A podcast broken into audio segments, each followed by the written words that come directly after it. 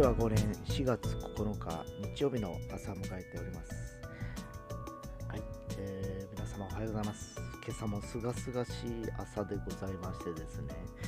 えー、現在の気温はなんと、えー、そんな高くないんですよね。じゅうどもいってないかなという感じです。はちどかな、えー、ただ今日は日中の気温じゅうきゅうどまで上がるということなので、えー、幾分が昨日よりか少し暖かいのかなという感じがしてます。えーまあ、季節の、えー、移り変わりのタイミングではあるんですけど、昨日もねちょっとあのー、整骨院に行って、やっぱ年齢がいってくるとこの気温の、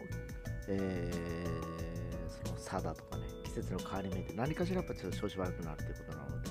それは自覚してから日々生活してくださいと言われたので、今日もそれを念頭に入れて生活しようかなと思っております。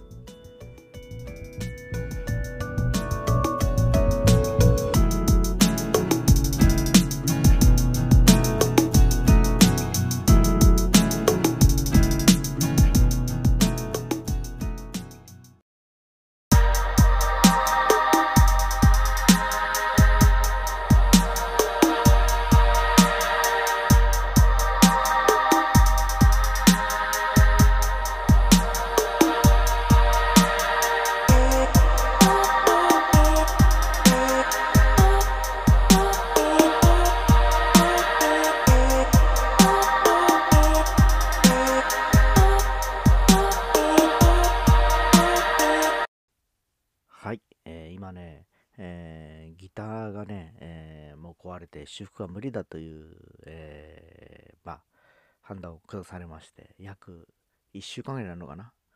えー、その間にねいろんなあの中古楽器屋だとかを見て回っておりましてですね、えー、もうとにかくね、えー、どうしようかなと、えー、やっぱり出会いなんですね、楽器って。えー、で、まあ、その時にその時にいろんな楽器を手にするわけなんですけど、えー、まああのー、楽器屋さんに行くとね、今最新のね、あのー、ギターがたくさん販売されていたりするわけなんですけど、まあねそこそこのねやっぱり材の、えー、楽器を買おうとしたらやっぱりにけたは超えてくるわけですね。でまあ子供の頃から欲しかった楽器とかなってくるともうひゃくまん近いわけですよ。で最近常々思うのは、えー、もう間もなく僕還暦を迎えるわけですね。あとさんねんぐらいでですね、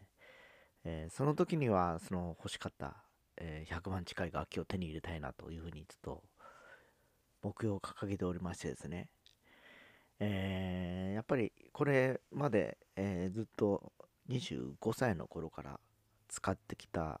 アコースティックギターがですね、なんとさんじゅうにねんめでもう、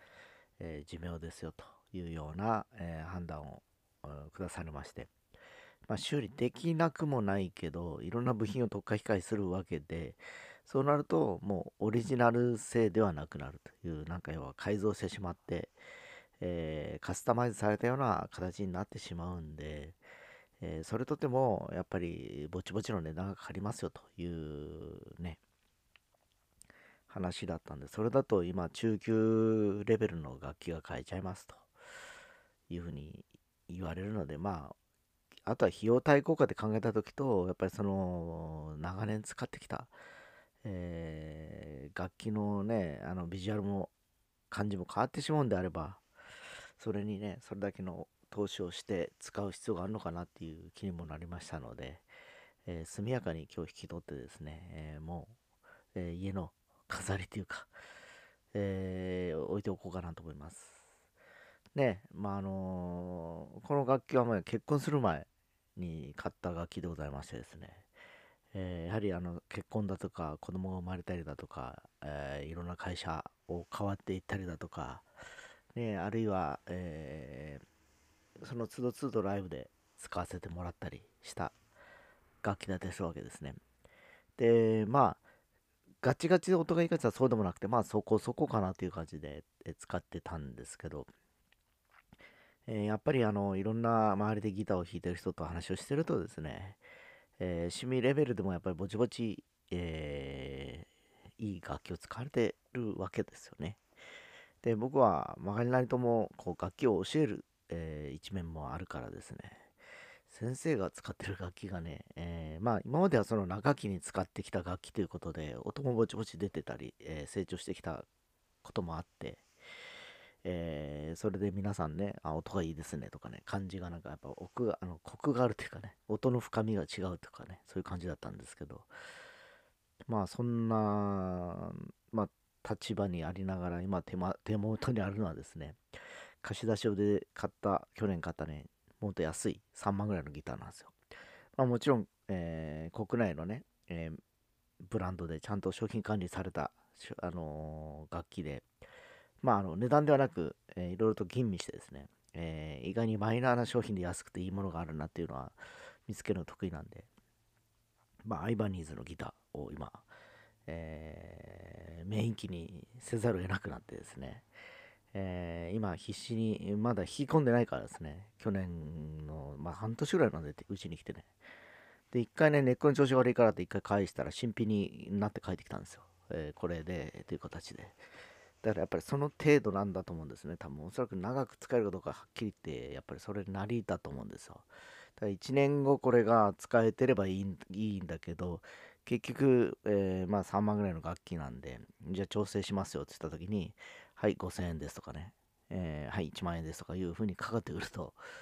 最初からご、ろくまんの買っとけよっていう話になっちゃうじゃないですか。えー、結局、えー、そういうことなんですね。えー、今、巷で売られてる安いギター、にまんえんとかね、それ以下のギターっていうのは、本当あの、長期使えるかどうかっていうのは微妙です。えー、まあ、中古でね、いち、にまんで買うとなると、それなりのね、原価っていうか、定価が そ, そもそも設定されていた楽器なので、えー、あのー、ちょっと調整すればね、あのまた普通に戻るし、えー、そういう感じだと思うんですけど、えー、もうそもそも安いギターはもう普通に戻るどころか部品がないとかね、えー、調整が難しいとかロットが入ってないとかねいうのがあったりするので、まあほんとあのー、よく生徒さんにも言ってるんですけど、最初買うやつはもう安くてもいいんだと。で途中からもう音がちょっと微妙だなだとか、えー、感じがちょっと違和感が出て始めたら、初めてそこで自分に合った気に入った、えー、楽器をいくつか見に行ってですね、でしっくりした楽器を、まあ、手に入れると、まあ、もちろんその費用対効果でそれが自分が買える程度のものなのかっていうので、えー、安いからとかね、高いからいいとかいう概念をもう捨てていただいて、えー選ぶっていうのはやっぱり自分の洋服と一緒で、やっぱり自分のサイズに合っていないとダメなんで、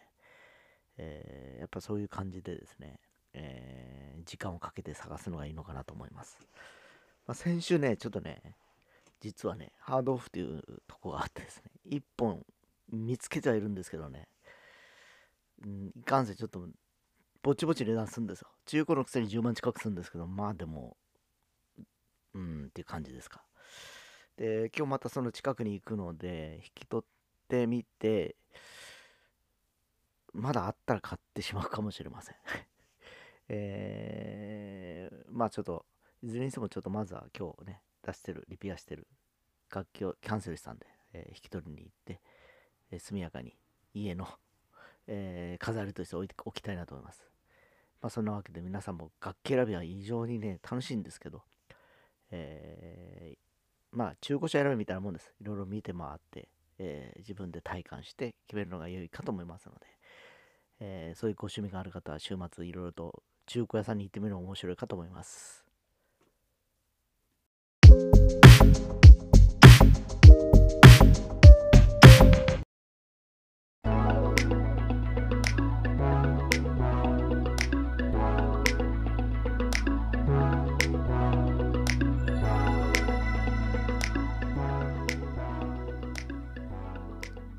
はい、えー、今日はギターの話をしたかと思うんですけどね、えー、調べれば調べるほどですね、えー、やっぱりですね、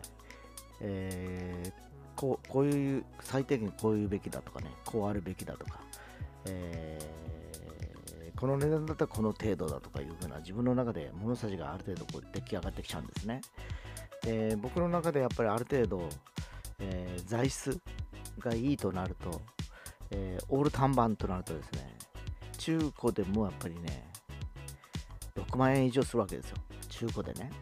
で新品で買うもんならもうじゅうまんえん超えてくるわけですね。国産であろうが中国産であろうが、えー、でアメリカ産とかになってくるとごじゅうまん超えてくるんですよ。えー、で日本製でもそうだな、ヤマハとか一流ブランドになってくるとにじゅうまんぜん後がそれオーバーっていう感じでですね、そうなってくると、えー、やっぱりおのずとね、えー、新品で買うのはまあ難しいなと思ってくるのが一つと、じゃあ単板以外の安い楽器でいいかとした場合に、じゃあトップって表の板だけ単板で横と後ろがごばんのギターっていうのがだいたいごまんえん以下と安い新品で売ってるギターだったりするわけなんですけどね、ごまんえん以下っていうか今もう多分はちまんえん以下だな、今日本でいうとね、新品で買える値段としてはもうじゅうまん超えないと多分ごばんっていうかオール単板ないかと思われるので、えー、なんせ僕のウクレレでもねオール単板ってよんまん近くしましたからね、もうすでにその段階で、えー、ギターはその倍以上だっていうのは考えられますよね。まあ、そういう感じであれやないこれやないというふうに探し回っておりますが、また新しい楽器を手に入れたら、えー、ここで音を出してみたいと思いますので、こうご期待くださいませ。